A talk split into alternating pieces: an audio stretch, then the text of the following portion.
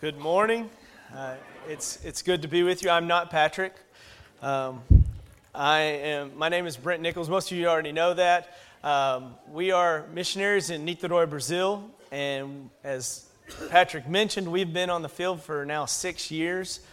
And uh, we are just really excited to be with you. Uh, every chance we get to be with uh, you guys here, we, we love uh, spending more time uh, this church is very, has a very special place in our hearts.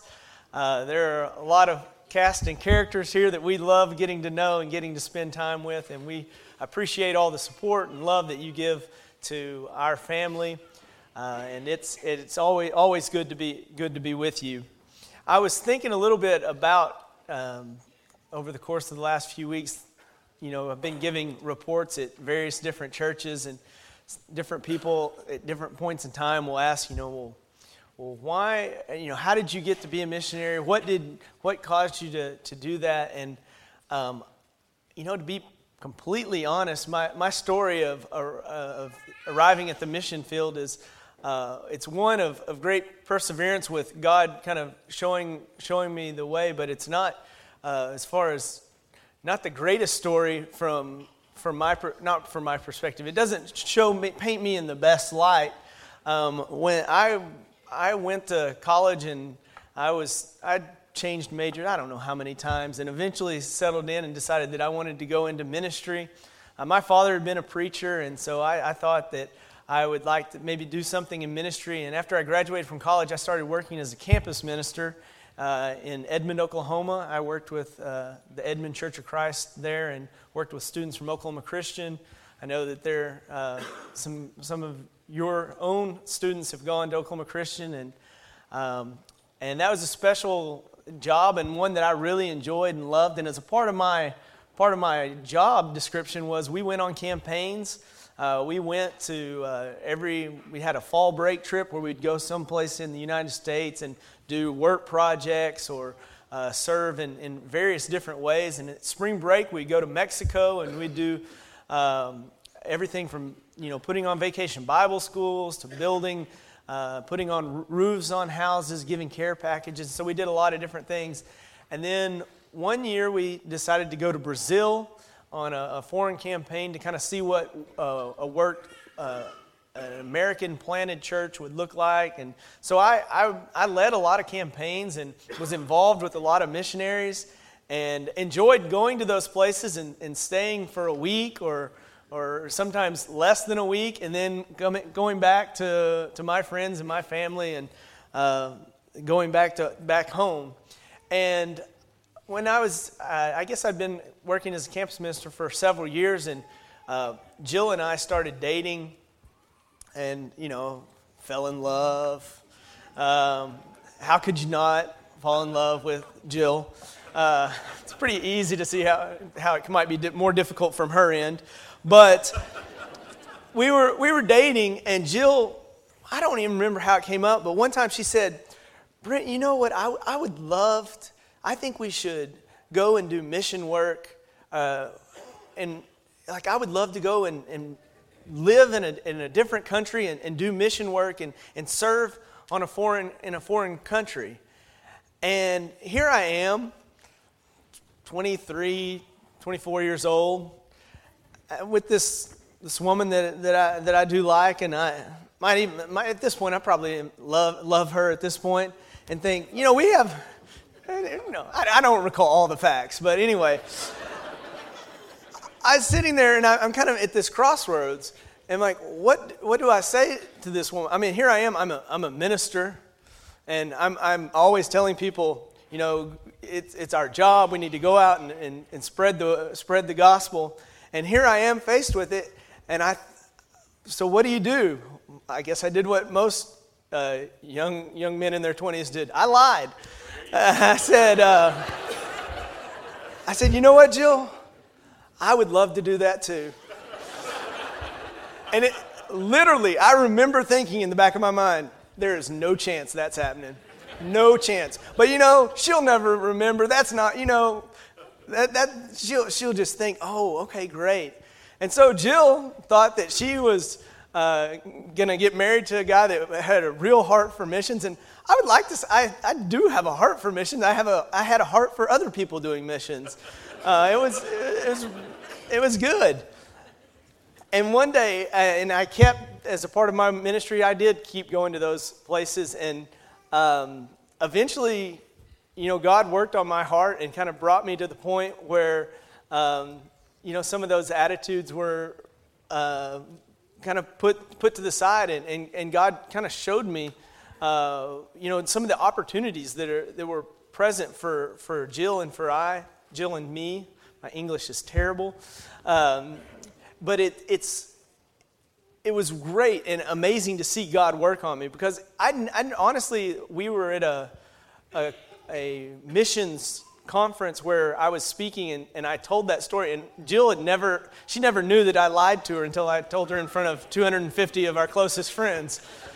And, um, but honestly, it was just one of those things inside of me, the Spirit and God worked to kind of bring me to the point to see uh, the things that I was hung up on, the reason, the things that were keeping me from doing what God was calling me to do were just within me. It's not, uh, it's not anything, all of us have the ability and all of us have the talents and, and skill sets to, to be a missionary. Because honestly, being a missionary uh, isn't about location. Uh, it's, it's about your, your vocation, and it's about doing the work that, that God has put, put in front of us. And so I, I am grateful that God didn't give up on me and that God continued to uh, work on my heart because um, my time in Brazil has changed me in, in, in, lots of different ways and has given me a, a greater perspective and has helped me to uh, understand myself better. Uh, and hopefully, uh, I will continue to, to uh, grow uh, not just spiritually, but intellectually as well. And God has really uh, blessed me and blessed my family uh, by giving us the opportunity to be in, be in Brazil. Uh, it's it's uh, always, uh, there's no shortage of, of funny things and fun things that happen on the mission field, but also there, there are moments where it, it can be difficult. Christmas and Thanksgiving are, are, are, can be sad times uh, people's birthdays, and, and just random holidays. Um, I miss Memorial Day. Uh, and no one, even my other American teammates, aren't really that excited to ce- celebrate Memorial Day. But Memorial Day was always a great time when we were able to get together with uh, friends and family and, and just have a day of, of reflection. And, and so there are, there are a lot of things that I do miss. But everything that we don't have, God has given us uh, nine and ten times over. Um, all we are blessed in, in so many ways, and we are blessed because of, of the church here. And once again, I do want to just say thank you. Thank you so much for the support you give our family.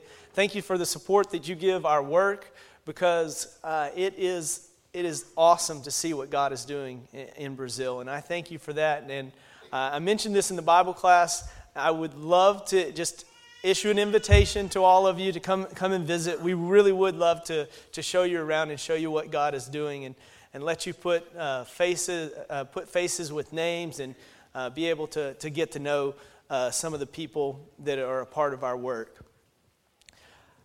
Have you ever um, seen something that needed to be done and not done it or put it off for somebody else to do? Uh, I am a good procrastinator. I'm very skilled at it. I am. Uh, I don't want to say it's a, a God-given ability because I don't think that God is uh, is trying to cultivate that in me. I think that's from someone else. But it is easy, and as parents, it's really easy. Especially we have two small children. Uh, our oldest is two and a half, and it's easy to come across something and decide, you know what, I'm going to leave that for somebody else to, to take care of. Uh, I, I have no problem changing diapers. I like, I, no, no, no, let me take that back. I don't like, I have no problem changing diapers. It's, it doesn't really bother me, but I wouldn't say that it's something that I like to do. That's what I was trying to say. I occasionally come across it and think, you know what? I just don't want to right now. And so I don't I don't want, I'm not going to ask for a show of hands of anyone who's ever passed a dirty diaper to, to your spouse. but there is, like, on occasion, I will see or smell a situation, and you know what? I'm not going to pick him up. I'm just going to go on and pretend like I didn't see or smell what I just came across. It happens. Uh, I'm here to confess. Confession is good. That has happened in my, in, in, in my life. Uh, happened probably this week, if we're being completely honest. But there are times where we come across a situation, we come across something, and we know what needs to be done but sometimes we lack the desire to, to actually do it. Um, and, in, and not in, I would like to say with the diaper situation, it's not always bad to, to leave that. Uh, it's good to give other people opportunities to serve as well. but in our Christian walk, it is, there are times where we see things in front of us and we see what God has put before us and we choose unfortunately, sometimes to leave that for someone else, or you know what? God will, God will take care of that. If you have your Bibles, will you turn with me to Luke chapter 10? This morning, I want us to look at the parable of the Good Samaritan. I know that uh, probably many of you are, are familiar with, with that parable. And, um, and like I say, I don't think it's, uh, I, I just love the simplicity of what Jesus is, is teaching uh, in this parable. Uh, it starts in uh, like I said, Luke chapter 10, and we'll be looking in verse 20, starting in verse 25.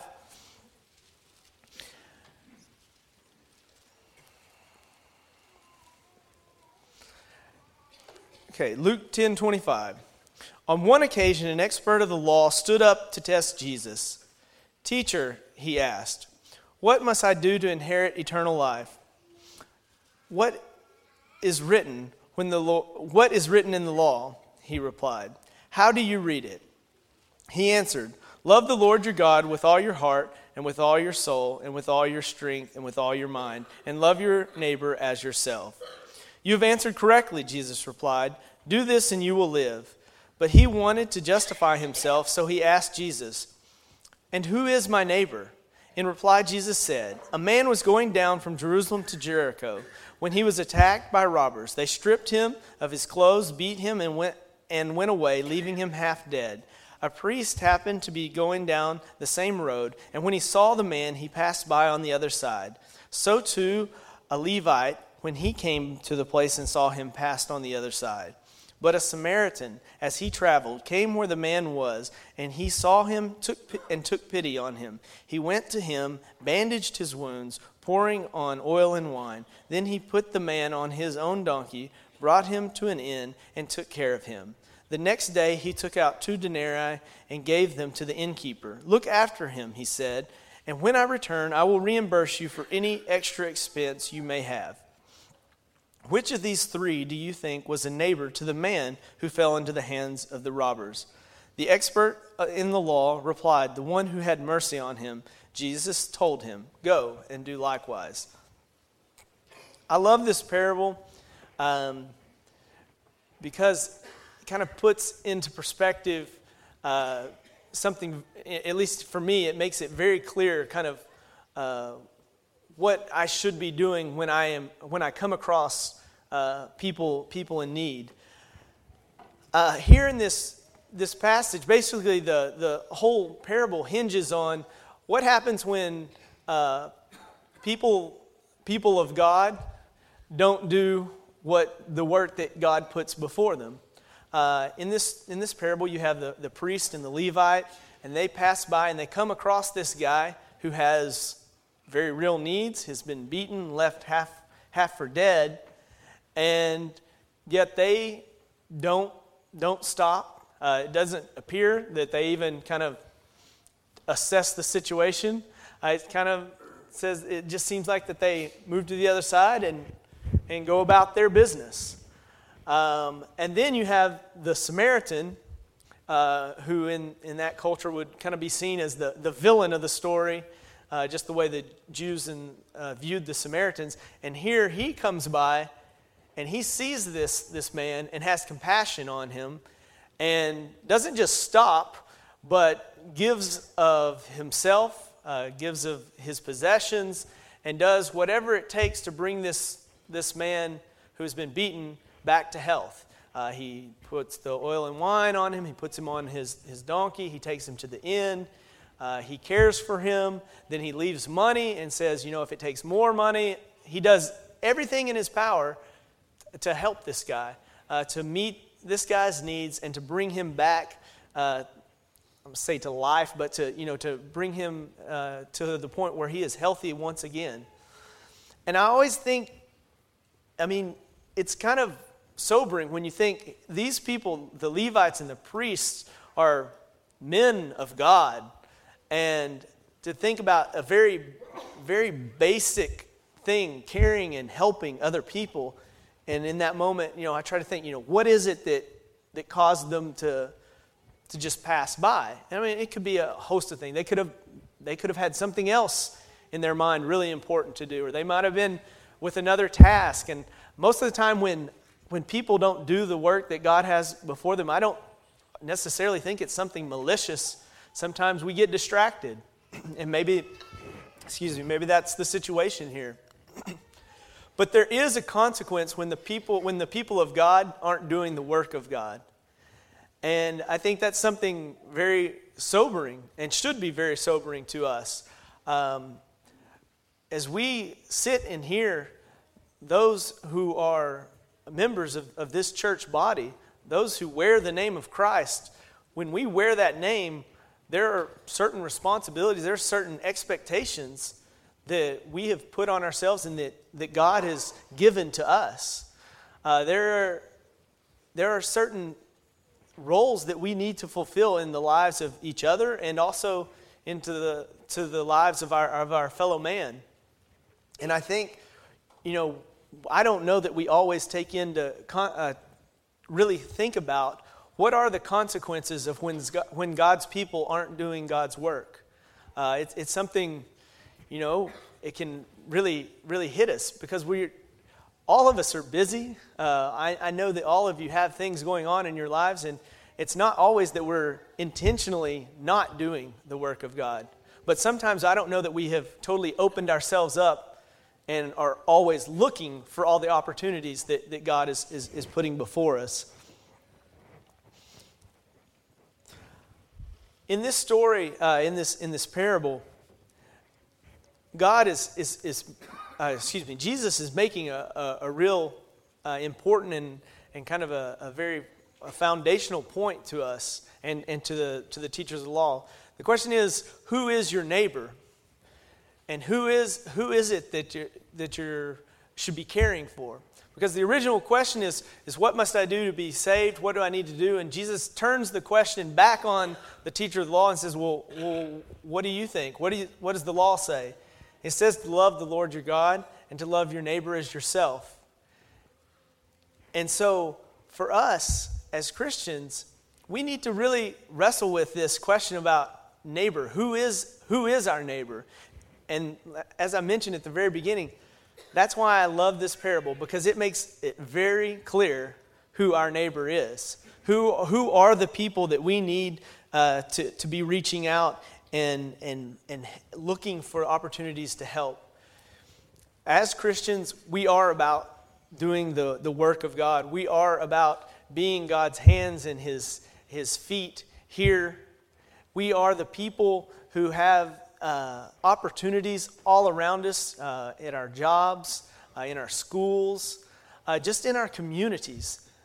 Uh, we have numerous people who have yet to come to know the Lord. They don't have that relationship. Or maybe they had one and they have fallen away and they don't realize the relationship that is there and, and the, the, the ability that they have, the access they have to, to God.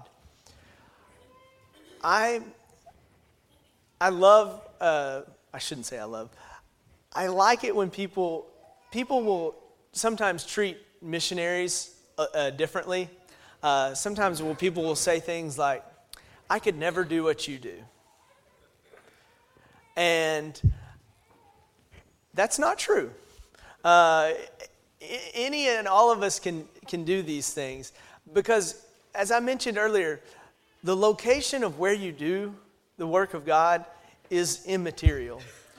Uh, G- Jesus is showing us that all around us we have opportunities. The mission field is, is in Niterói, Brazil, but it's not just in Niterói, Brazil. When you go out those doors today, it is right there. It is all around us. We all have opportunities. There are people in your life that you can reach that I cannot, that uh, others of us can't, but you have an opportunity. You have a task. You've been tasked by God to be a neighbor to those people. It doesn't matter if you're a minister or an engineer or a t- school teacher or if you're retired. We all have the same job. We all wear the same name, and that name is Christ. And if we have that name, if we are the people of God, we have a responsibility to do the work of God. I one of the things that I love about this church family is this church family does love the Lord. Uh, this this church family supports missions in a very real way, and I believe this church family is is doing things and wants to do things to reach reach the lost of, of this community. I I think when I look at this at this parable, there are three things that that really jump out to me that that the, the Samaritan man does. First of all, is he has compassion. He cares about his fellow man. He cares, cares about his fellow man who is of another nationality, uh, who may not necessarily view him in a, in a positive way. But he doesn't, that is not important. He cares for that person. The second thing that he does is he gets involved in the situation. He doesn't leave the dirty diaper for somebody else to take care of. He sees the need, and he goes to work. And I think for us, that is something that we need to really take a look at because I, I know, speaking just to myself, that there are numerous situations, there are different uh, people I have come across in my life that, and that I know need something. They have a need, whether it be physical or spiritual or even emotional. And I know they have that need, and yet I stop and say, you know what? There's probably somebody else better equipped to handle or to deal with that situation. But if, if that is the truth, if that is the case, then why don't you help them get in contact with that person? Why don't you take the initiative and take the first step to help? And it's very important that we not just care about people, but that we do get involved and then we invest in them. Uh, the, this the Samaritan man invested in the, the person, this, the Jewish man that need, had need. The man who'd been beaten and left for dead, he invested in him. And we need to make an investment in people. It's not always with money, a lot of times it is with money, but it's, it's with our time, it's with our resources. It's to see, it's to do whatever it takes to bring that person back to health. And that's that's our job.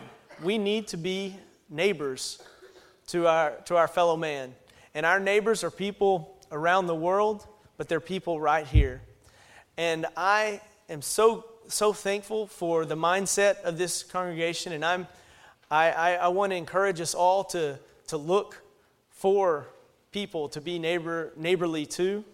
Because I do, I do believe that each and every one of us has somebody in our lives right now that we can affect and reach and, and do something and help in some way that we can, at, at, at the very minimum, that we can just show them the attitude of Christ in, in what we're doing. But there, it's, there's a very real possibility that there's somebody that needs, they need to know about Christ.